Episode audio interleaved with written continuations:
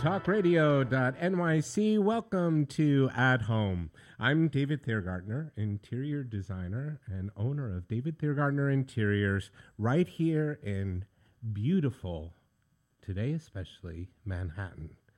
On tonight's show, Breaking Ground. My guest tonight is landscape architect Hardy Stecker from Ken Smith Workshop. Hardy's work as a landscape architect for Ken Smith Workshop is committed to creating landscapes, especially parks and other public spaces, as a way of improving the quality of urban life. Much of the workshop design pushes beyond the traditional landscape typologies, such as plazas and streets and gardens, to landscapes that draw on diverse cultural traditions and influences. Hardy is involved with a particular emphasis on projects that explore the symbolic contact and expression power of landscape as an art form. There's a lot to talk about, so let's get started.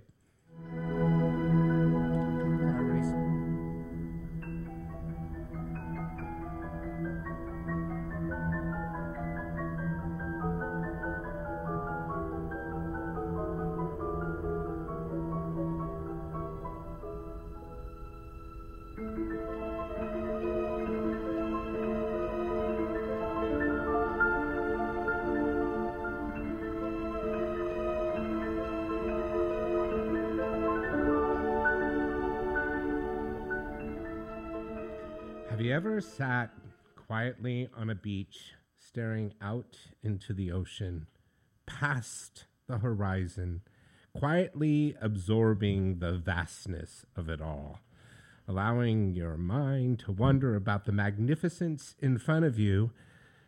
And then, all of a sudden, out of nowhere, as if you were lost in that beautiful thought, a wave crashes upon your feet.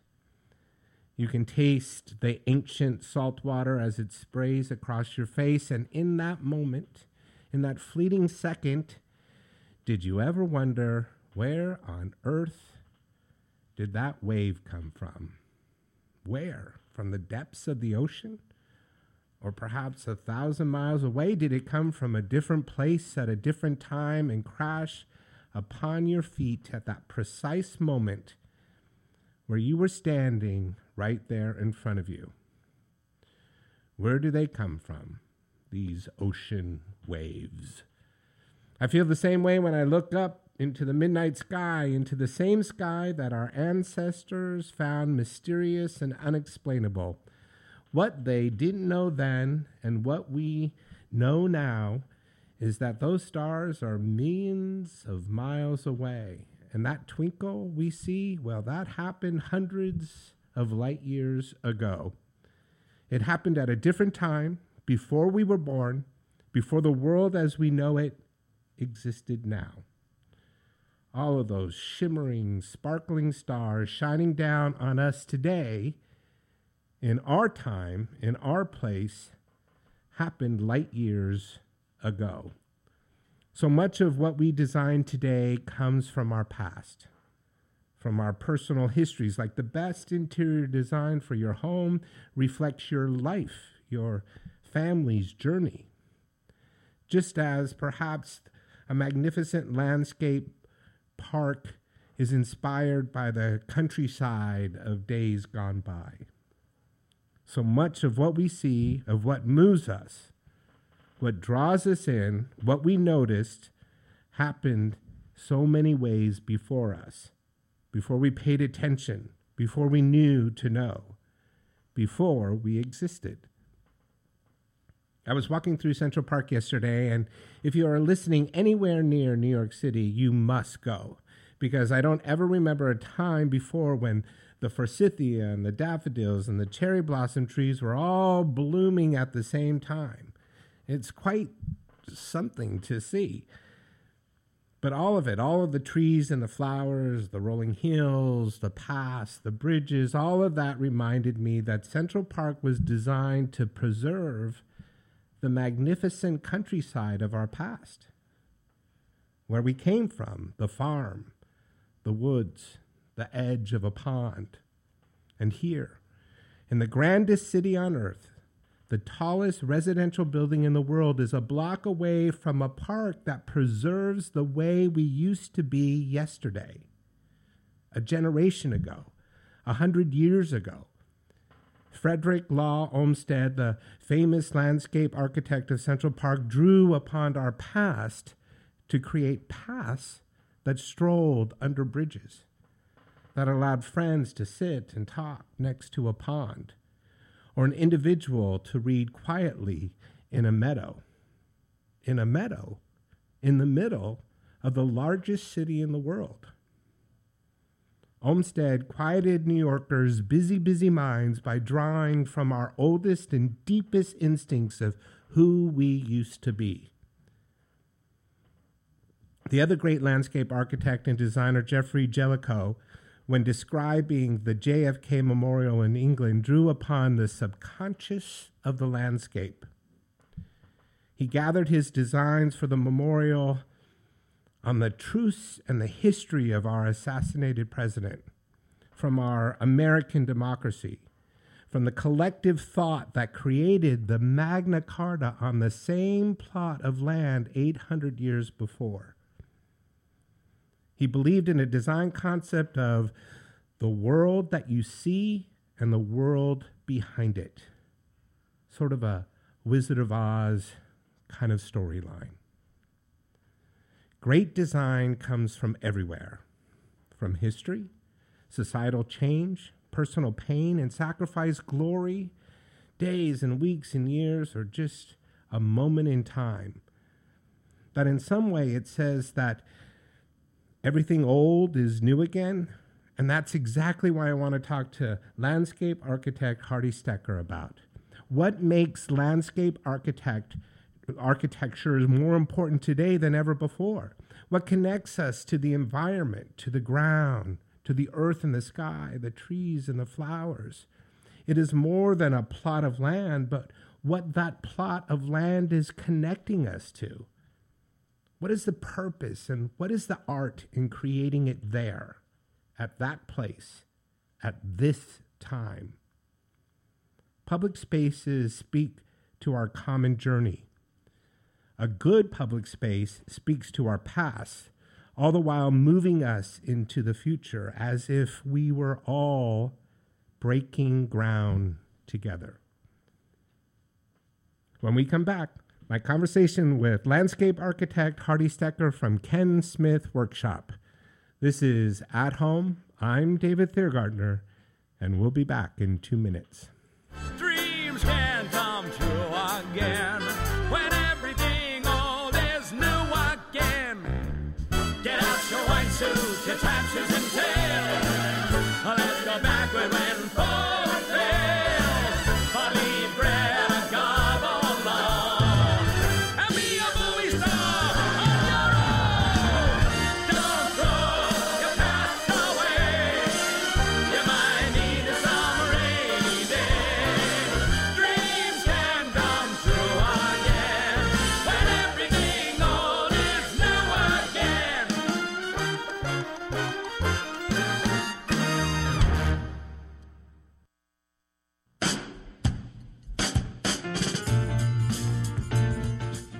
listening to the Talking Alternative Network.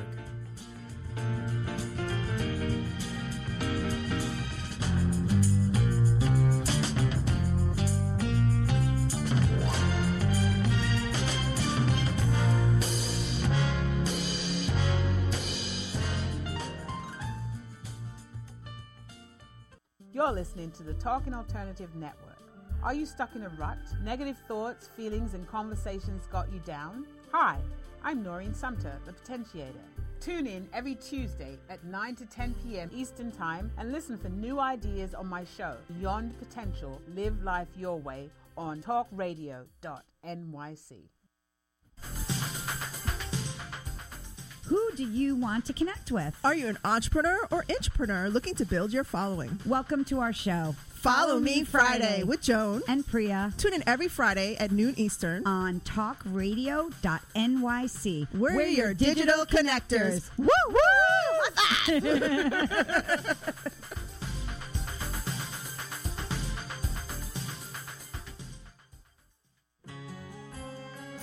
Talking Alternative Radio, 24 hours a day.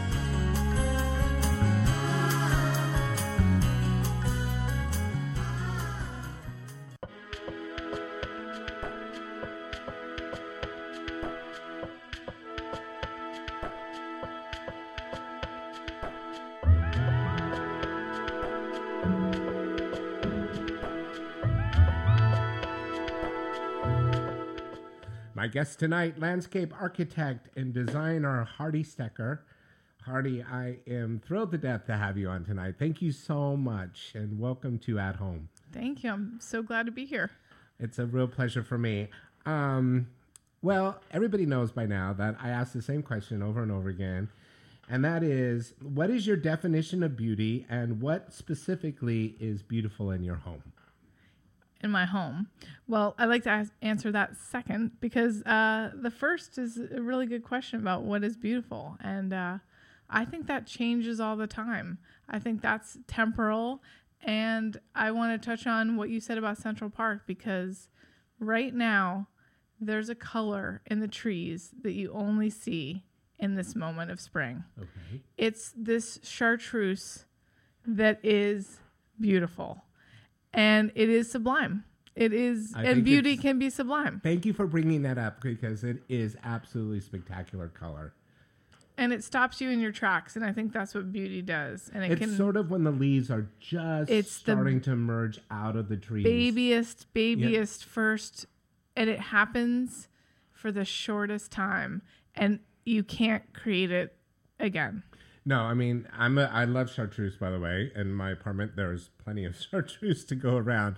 it's an odd color that a lot of people don't appreciate. I think it's a sophisticated color Sure. on, on my part, but you're right because a leaf can go from a bud to full foliage in three days. or a day. I mean, you see it one minute, you know, it, it literally goes overnight. And it's that spring moment. You just want to bottle it up, but you don't because it's it's that moment of beauty of spring. And it just is. I might not have ever been as excited about that answer in all the times that I've asked that question. But I, I want to bring up too that it also depends if it's a beautiful sunny day or if it's a cloudy, overcast, rainy day. It doesn't Right. have the same measure of. Although it still it still grabs you because it still is that it is that wonder of of you know People think we're crazy. yeah yeah yeah yeah yeah Wait And- until Benjamin Moore comes on, and I'll talk about chartreuse in pink colors. But go ahead. So now, what's what's beautiful? I love that answer. Thank you so much. Oh, you're welcome. Um, Um, that was fun to think about uh, because it, it, it, it, that's that's right now. But what's beautiful in my home is is a good question as well. Um, my husband's an architect, and he has created home. Well, he's created a home for our family uh, in Brooklyn, and I'm sure we'll touch on it at We're gonna. up at some point too in the country. Um, but he, what's beautiful in my home, well, is my family, Yeah. but but is the way that he has sort of he well the way he has created spaces that work for our family, down to the detail of how we use it, down to the detail of how we see it. Um, but he's created places for our our people, and and that that to me is is beautiful. Great answer. Custom design. Nothing better than that. Um, everybody should have it if they can. All right, let's move on. Um, and your husband's a magnificent architect. Uh, why did you decide to become a landscape architect? Well, I don't know that I decided to become a landscape architect. Uh, I feel like it sort of found me. Oh, okay. Um, I was an anthropology major in college with a minor in sculpture and found landscape architecture, you know, after being a part of the design world through art and sculpture and being around art in my family, um, but also working with my hands and and understanding that landscape and building are connected and being a gardener quite frankly for you know for a college uh, president in the town the summer after i graduated from uh, college with a degree in, in anthropology i sort of got my hands dirty and worked with a perennial garden and sort of restoring it and that led me to moving out to California and working uh, with plants. I mean, isn't it just so fascinating that something happened, right? This president of the university asked you to help with her perennial flower bed, and that ignited, lit up something that brought all of your worlds together your family's ability to have art and Right. your um, anthropology degree and and everything else. I mean, it's it's just fascinating. it, it I feel fortunate to have to To have found it and that stumble upon it because I didn't I also, you know, with an anthropology degree did not have really quite frankly did not have parents pressuring me into what are you going to do with your life. Right. They let me find my way. And I uh, studied in Indonesia for a semester abroad in college, and I was in Bali, and I was just blown away by the terraced rice fields. I studied rice farming, I studied uh, the anthropology of food, and there was a sort of connection to landscape, and then working with my hands, and then moving out to California, I sort of got to find my way into the profession my own way. Wow. And then I worked for a landscape architect uh, who has now passed, but it was a um, I was an administrative assistant in Lawrence Halprin's office, and he was able to show me the connection between landscapes and people. That it wasn't about gardens, and gardens are great, um, but it it was about creating places for people. And so suddenly, like Eureka.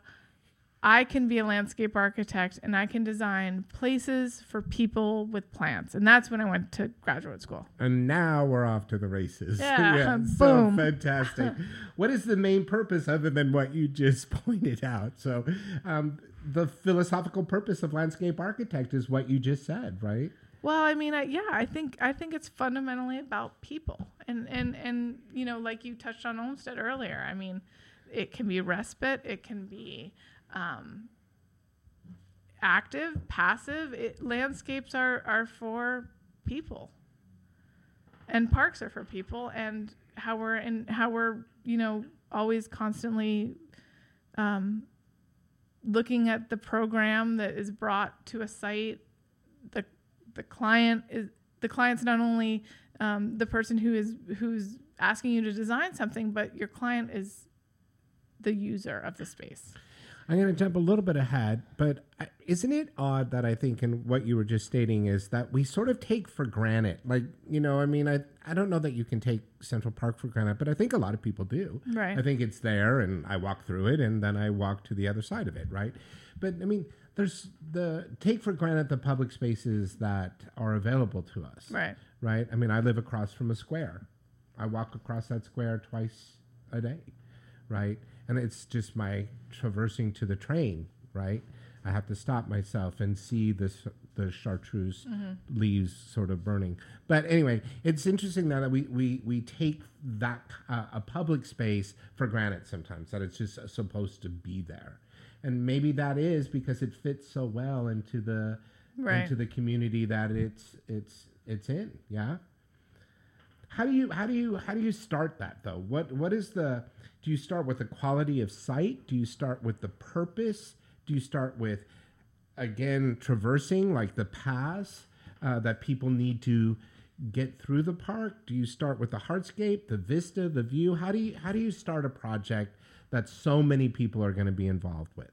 No, that's a good question, and I I work with I work for Ken Smith, who is uh, really uh, continues to teach me, and I've worked for him for 15 years. And you're the senior project manager. I, yeah? I'm a senior associate in the office, and um, and he and I have worked together for a long time now. But I constantly learn from his process because he is so good at taking a project um, in its beginnings and and analyzing it from all perspectives so that you have a you start with a core concept and you sort of you're not being tactical about things you're sort of you're not starting with you know tactical solutions you're starting with a concept and you're starting with an idea and you're analyzing it and you know it could have roots in materiality and and and function and program and all those things but there's a there's a big idea there and there's an overall concept and that guides you in the beginning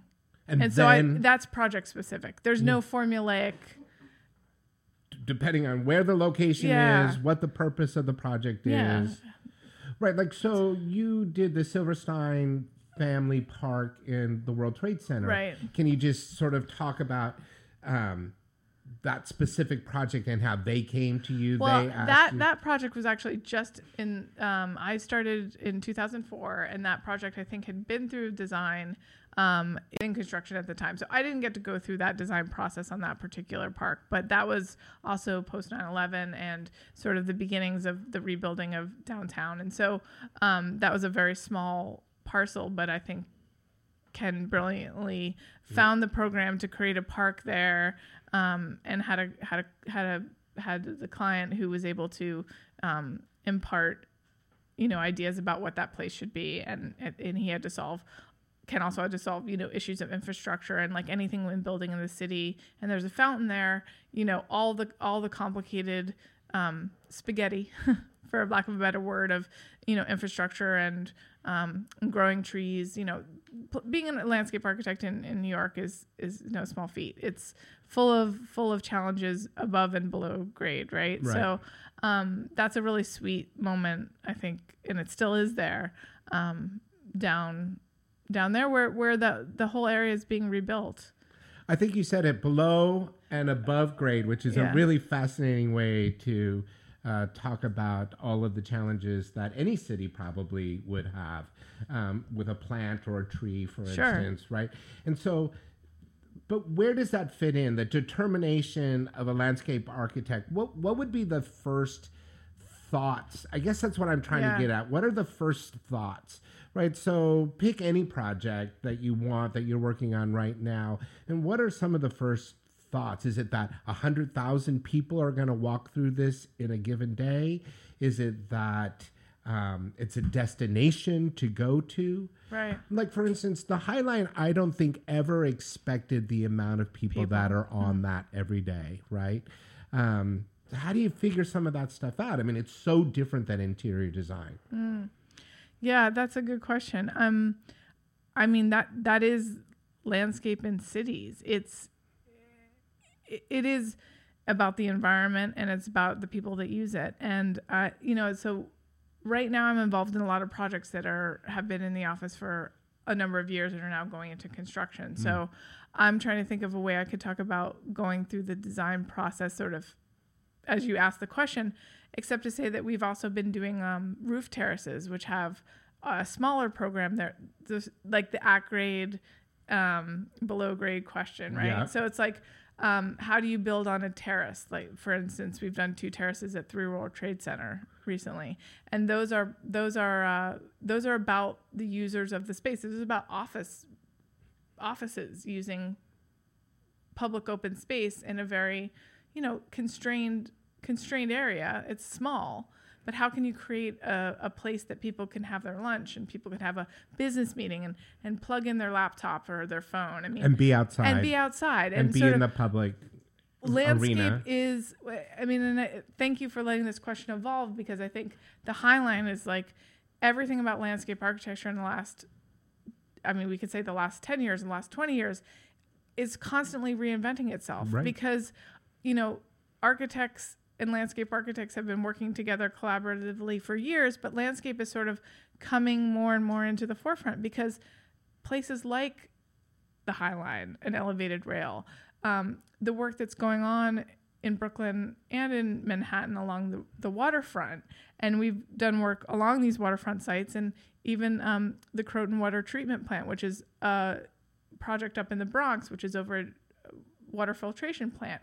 These are the landscapes of today. Right. They aren't parcels of, I mean, the amount of at grade undisturbed is like very minimal now. right. It doesn't exist It doesn't exist. So, so No, it, it's not like you can grab an acre of land in New York City and make a park out of it. No. Right? no, Doesn't happen anymore. no. And even a streetscape is full of infrastructure and yeah. challenges. We're going through that in the reconstruction of Ninth Avenue, which is down in the meatpacking district. And, you know, so it's like, it's a great question because I think, especially being a landscape architect in New York, is always about, you know, public space is constantly changing. And so I would think that the biggest challenge, and this is the meat of the potatoes, I think, Mhm. is where the middle ground between nature and culture come together, right? Right. That tree and that person. Right. Where is that middle ground where they are both allowed to be in that space? And how do you figure that out? I- It's, I don't. I, that's a tough nut to crack. I think it's it's just understanding both. Yeah, I mean, understanding both, yeah. It's it's it's being friendly to both users of the space. A tree needs its soil, you know, and, and, it's and it's room and it's space to grow. And, Yeah. yeah, doesn't want to be trampled on, right? no, The roots certainly don't, right? No, no, So, and no. then allowing the people to be a part of the shade that the tree grows. Yeah, I mean, it's a really fascinating sort of thought No, it- process it that is really is. different than architecture. It's different than interior design. Sure. Um, we don't have those constraints. You know, I'm Right. not in a living room with a growing, another growing being uh, that demands its own set of rules and Yeah. and essential requirements, right? So so very interesting. Ken, um, do you want to talk about? I mean, we, we were talking briefly before we started the show about your um, the East Side, the, the East Side here in New York, all the way up. Uh, I think into the '90s, right? Right. And coming all the way down into the Lower East Village, into Battery Park, is all that waterfront is all being redone. Sure. It's really, really exciting. There's the Esplanade in in a certain segment, which Yeah. you guys are dealing with mostly. And then we were talking about I, I'm going to say Muscle Beach, but I'm from LA, I know, and we we, call have it a Muscle Beach. We have Muscle Beach That's there, but it's it. different than your Muscle Beach because you have real muscles growing there. Yeah. The, so the the work along the East River waterfront has been um, going on over 10 years uh, with SHoP architects and um, right now i'm working on the construction administration phase of uh, pier 35 um, and the mussel beach which was uh, done and i don't have the exact date at least five years ago um, creating mussel habitat. And as as we all know, along the um, the waterfront sites, things like oysters and mussel. I mean, there is there's an ecology You're creating there. an creating ecology, for ecology. mussels. Um, I mean, we do live in you know in an ocean river. Yeah. I mean, we're an island in the middle of all of those. and there's a huge history together. there, you know, for the island itself. But yes, but so so Pier 35 is just um, fully open to the public um, recently, and is a great uh, pier park.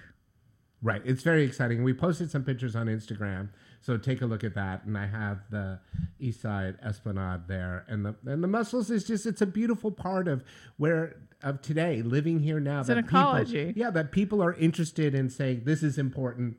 If we're gonna recreate this, let's recreate this and include that. It's pretty fantastic. Listen, we're gonna take a break um, and uh, come back and talk to Hardy about uh, a whole list of other things as quickly as we can. You're listening to At Home on talkradio.nyc. I talk to the trees, but they don't listen to me. I talk to the stars, but they never hear me.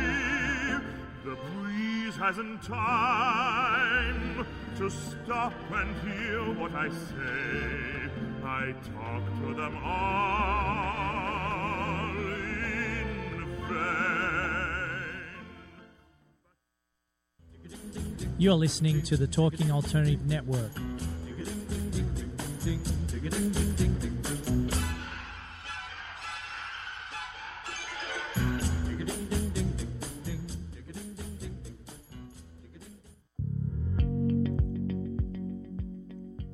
Do you love or are you intrigued about New York City and its neighborhoods?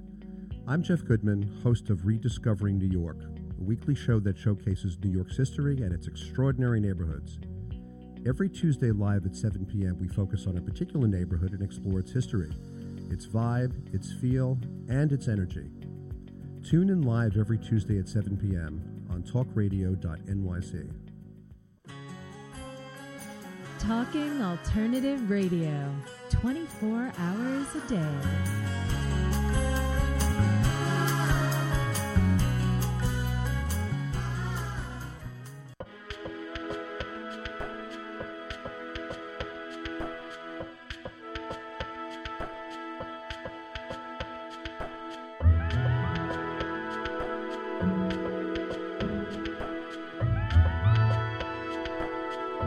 We're talking to landscape architect and designer Hardy Stecker from Ken Smith Workshop.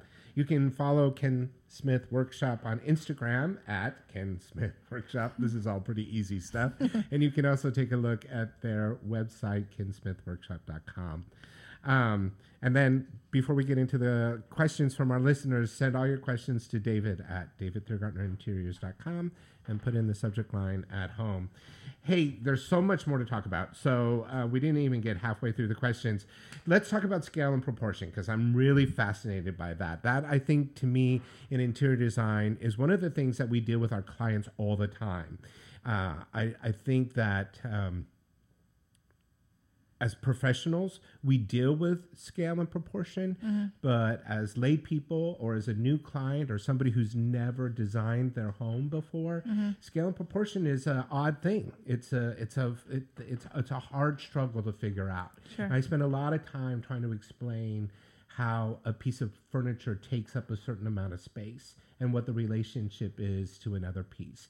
So when you talk about landscape architect Right. on on where we're talking about acres of land or you Yeah. know hundreds of feet of space, human beings office or, or skyscrapers or roadway passages how on earth do you understand the scale and proportion of what you're doing on the ground or on a terrace and how does that all work in your head?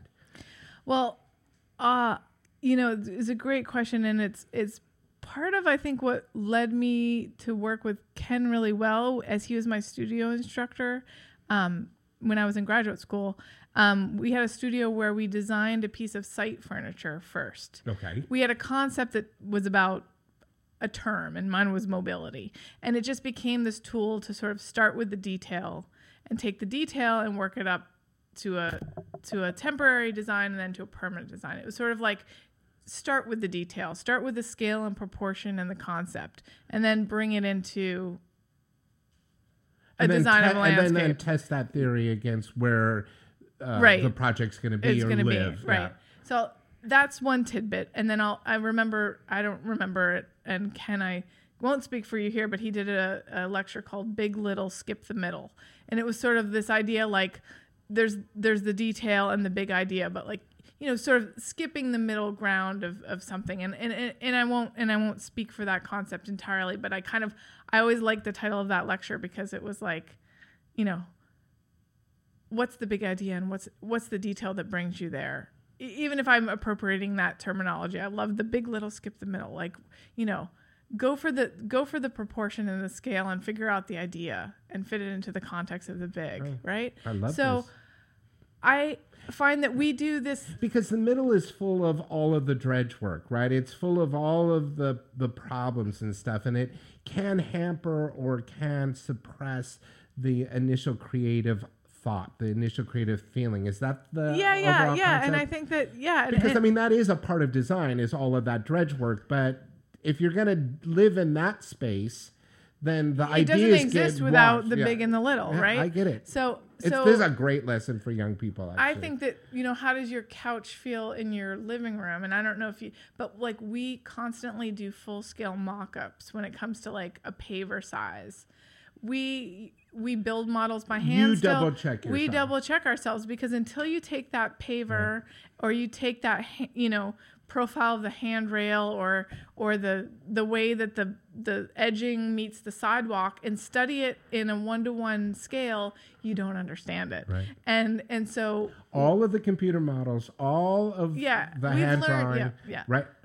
You gotta put it on site. You so we do a lot of full scale mock ups in the design process. That's a great takeaway. Thank you for that. How do you make large spaces, public spaces, intimate? I mean, how is that a thought? Are you is that something to worry about? Is that something designed for? Of course. I mean, I think social space, how you sit with someone, how you, um, you know, how do two people sit together? How does do two one people person sit, at a bench looking over Central That, Park Pond? that- that's a huge that's a huge consideration, and and that was something in the East River waterfront that um, that was that was really thought about uh, was how how how how that social interaction works. Oh, fantastic. Yeah, it's important. It's important. Yeah, if you're going to create public spaces. Here's I want to get into planting as we can um, because I, I, that's you know I'd like to think of myself as an amateur gardener um, when I get out of my interior head, and I certainly love my property. But uh, um, you know, landscapes aren't instantaneous. This No. is this has been my great life lesson, right? That you plant something today, it takes this year to have its roots find its place, and the next year for the growth to happen, and then it's the third year, three Right. years later, you get this incredible blossom or this sort of um, fuller, more developing plant. Oh, for sure. You guys are creating these huge expanse of plantings, what thousands of plants at one time, and you have to wait. You know, you, there's no speedy way to make those plants look instantaneously, is there? I mean, how do you how do you know? Uh, I don't know. It's just I, I find that also fascinating. The waiting, the patience, Sure. the understanding that it will look different in three years. No, that's that's completely true. You you plant something and the day one is not is not the year not the- five. yeah, it's not. Yeah, and so that's completely But it. like I put a sofa in, that sofa's there. yeah, sure. No, I can see the Well, difference I'm in done. time. See ya. Pack up my bags. I'm ready to go. Yeah.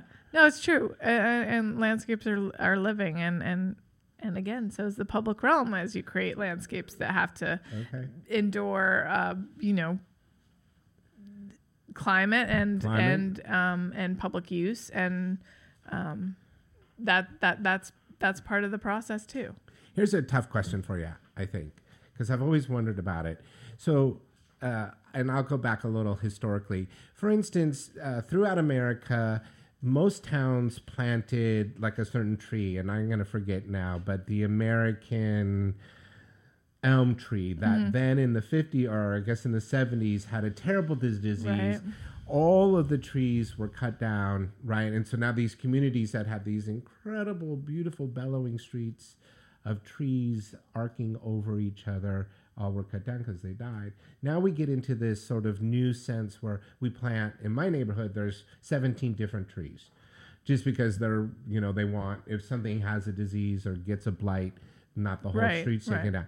So do you plant uh, no, uh, how do i want to say this? Are landscapes created for certain specimens or or what's the other part of that question? Or do you do you decide on what the best in other words hey i really want an elm tree here or do you decide you know what? The best tree for this site is this Yeah. Well, I mean, I think Did that make sense it, at all? It does, but I think I can touch on something I think you'll find really interesting from a perspective of sort of this science of soil and and Oh, how you oh, grow okay. uh, grow trees, right? But um, I mean, a lot of things. If they're in the streetscape in New York, you you are adhering to some of the Parks Department's guidelines on what trees are are going to grow well because there's been an incredible amount of research, you know, in terms of what is going to do well in the What urban, yeah, and what can and handle, but also but also things like disease. Yeah. So I, I accept that science. But, you know, right now we're doing street trees on a uh, site in Midtown, and we're actually using this um, system called Silva cells.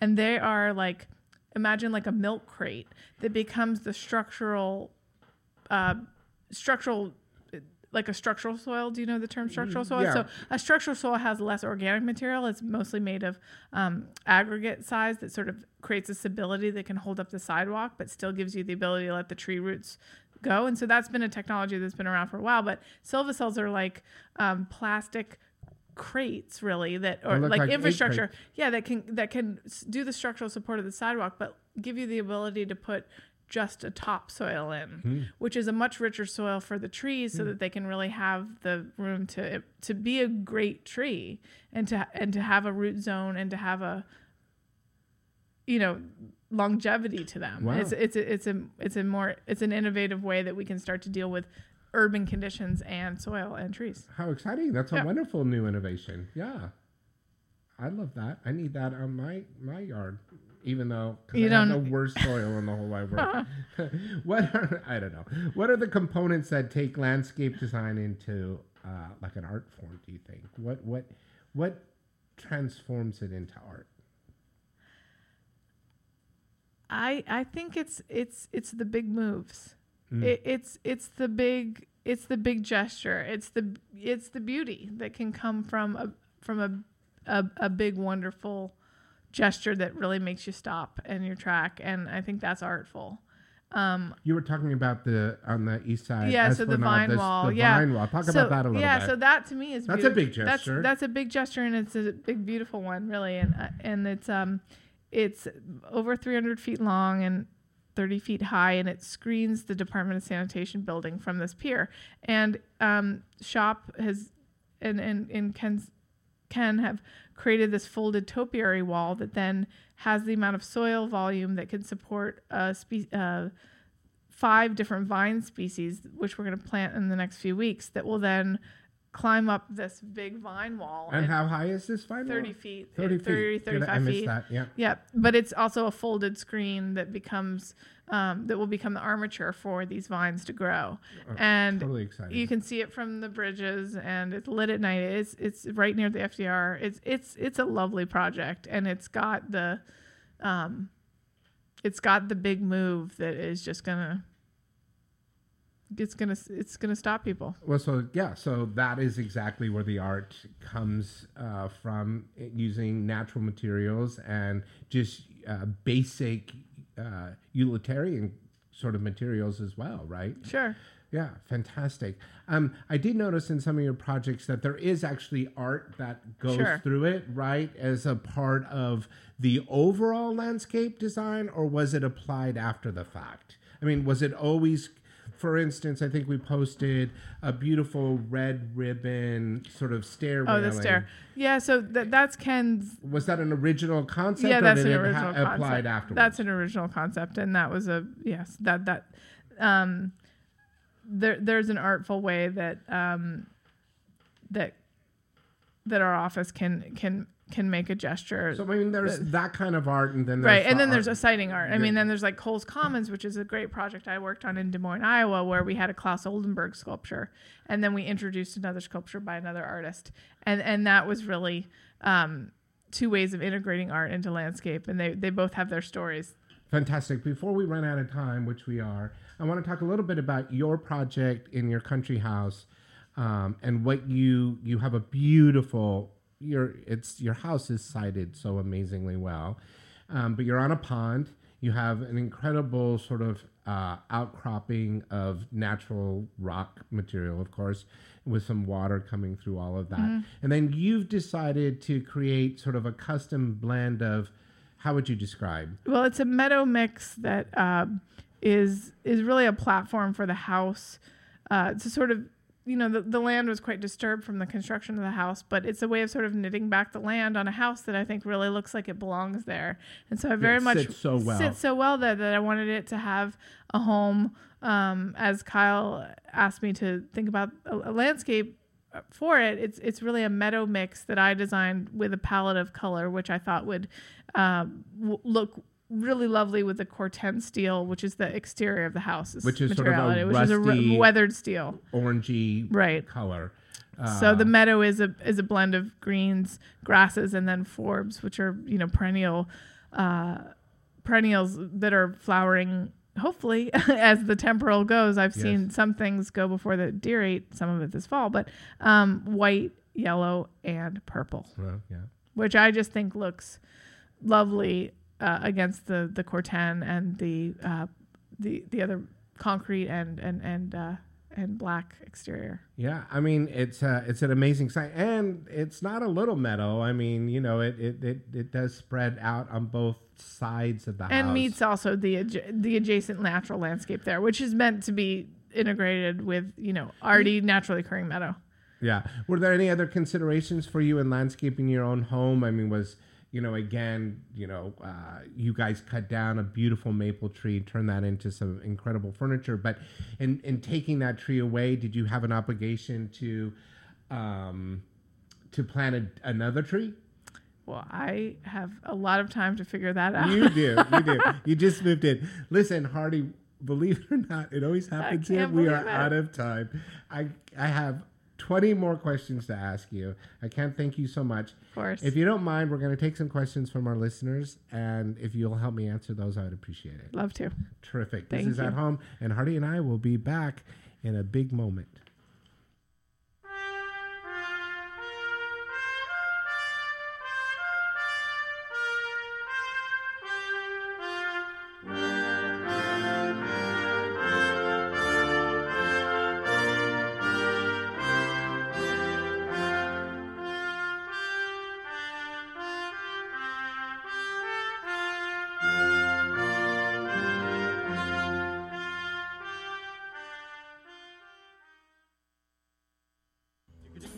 You're listening to the Talking Alternative Network.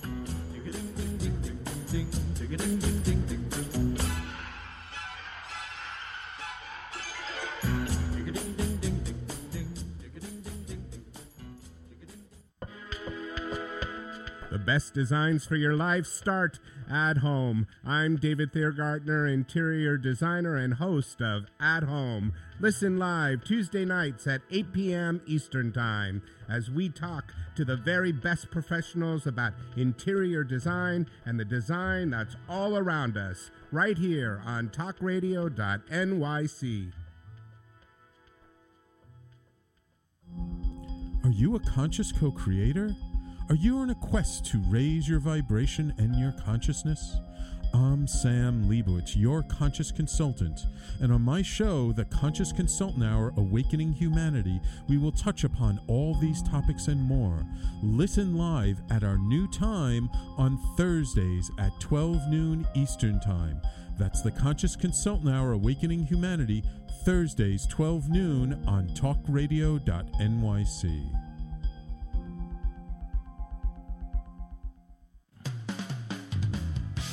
TalkingAlternative.com.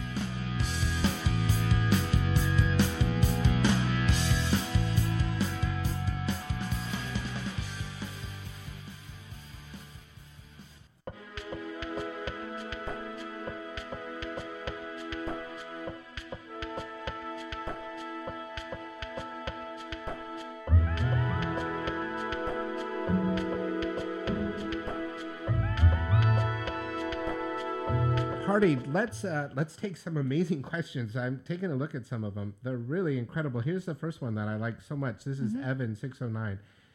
Values seem to have shifted in the city over recent uh, decades. Um, parks and public spaces seem to become a very important part of of city life now.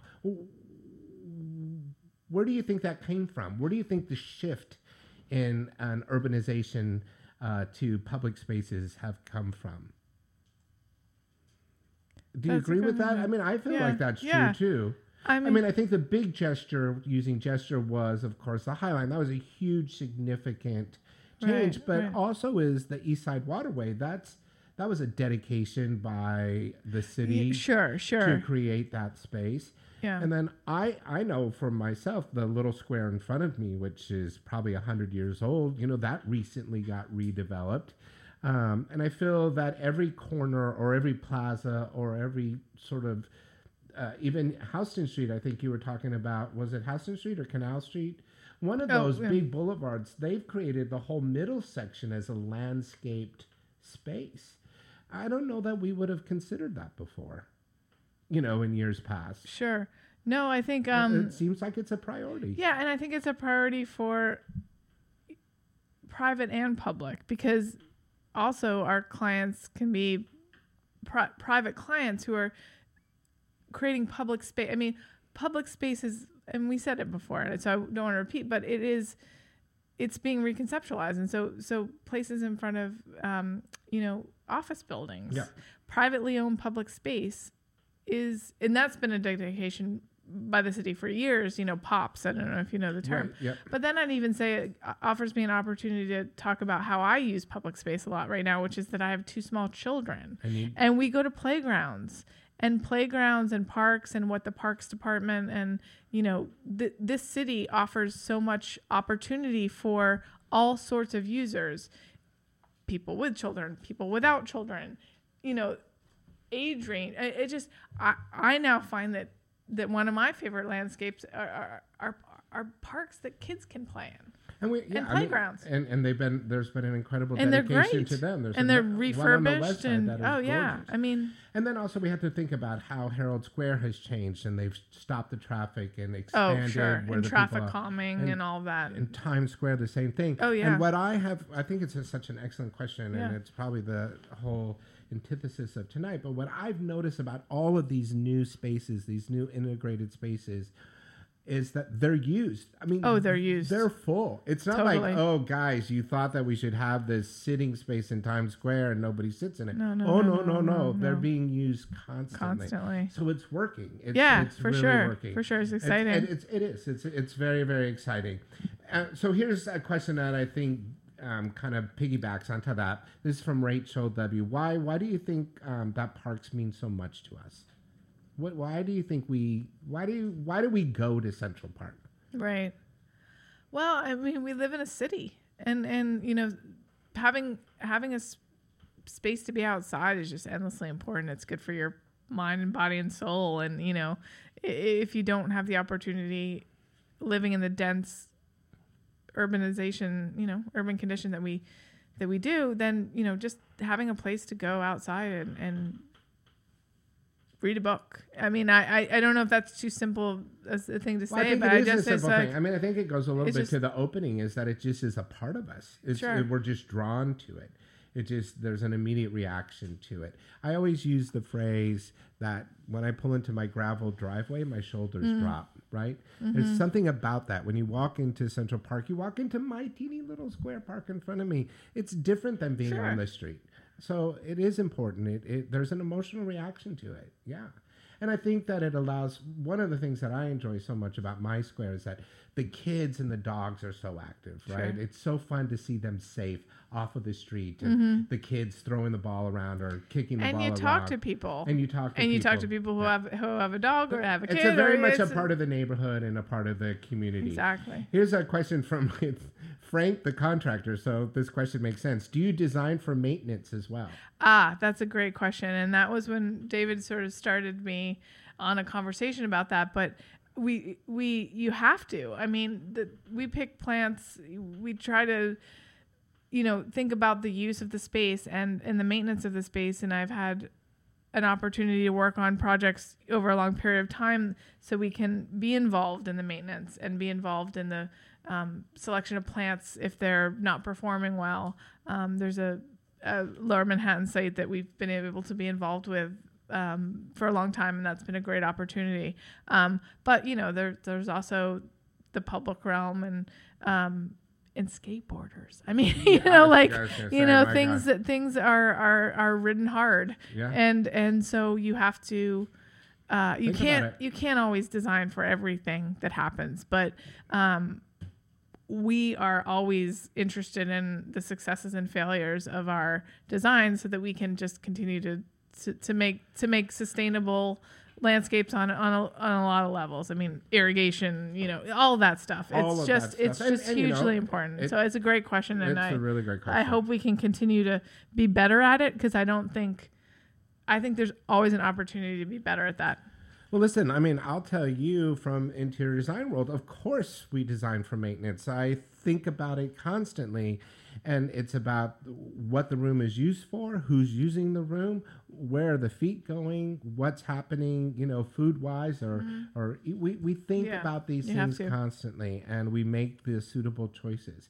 Because if not, you create an environment that is worrisome and and then upsetting. And Mhm. that's not the idea. That's not the idea at all. Here's from Aster Seven. This is a good question. What tends not to be successful? Too many plants, too many focuses, not having a central uh, concept. Yeah. Maybe all of that. Yeah, maybe all of that. maybe all of that. Yeah, that's great. This is great. Okay, real quick. This is for me. I say this for last. okay.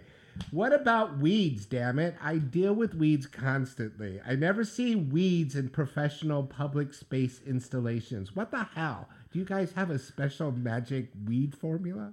I don't know about that. I've been on some weed, weedy sites. Oh my God, it's Um, so for me. Yeah. If you want to find me on a Sunday morning, it's pulling weeds. Hardy, I can't uh, thank you enough. It was a great was pleasure. We literally didn't even get through half of these questions, so you're gonna have We're to gonna come keep back talking. on and come back on and do all that. Um, so thank you. I Of really- course, I really appreciate enjoy it, David. It's a great conversation. I'm so I'm so glad. I want to thank everybody here at talkradio.nyc and of course Schoolhouse Number Six Productions. I I couldn't do it without you, and I wouldn't want to try. Benjamin Keegan for my music. Remember to follow me on Instagram and Twitter at home with DTI, and take a look at my website, which is David Thiergartner Interiors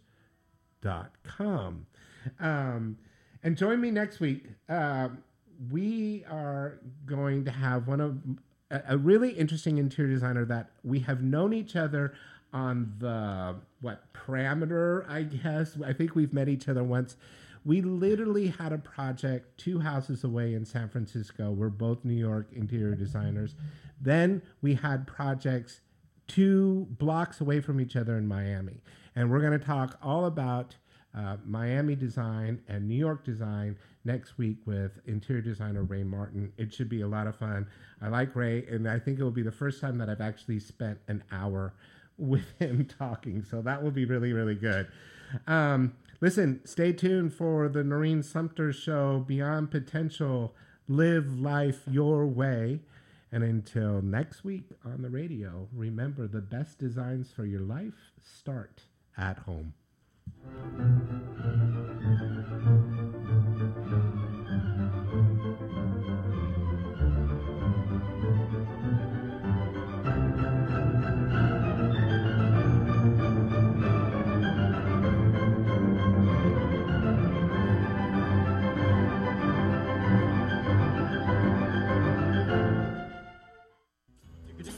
You're listening to the Talking Alternative Network.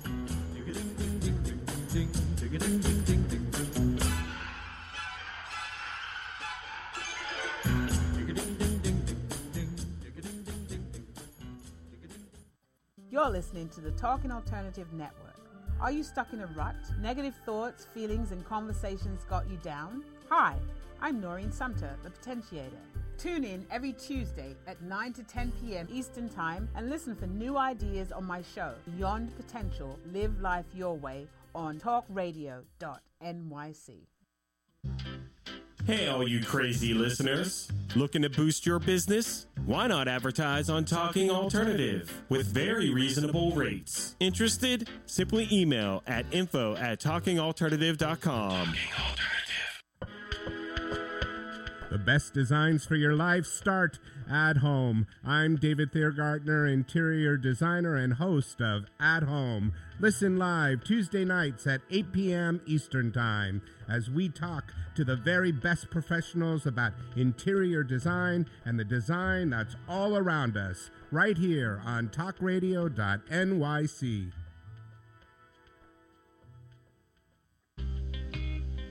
You're listening to the Talking Alternative Network at www.talkingalternative.com.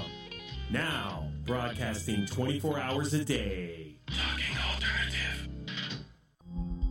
Are you a conscious co creator? Are you on a quest to raise your vibration and your consciousness? I'm Sam Leibowitz, your conscious consultant, and on my show, The Conscious Consultant Hour Awakening Humanity, we will touch upon all these topics and more. Listen live at our new time on Thursdays at 12 noon Eastern Time. That's The Conscious Consultant Hour Awakening Humanity, Thursdays 12 noon on talkradio.nyc.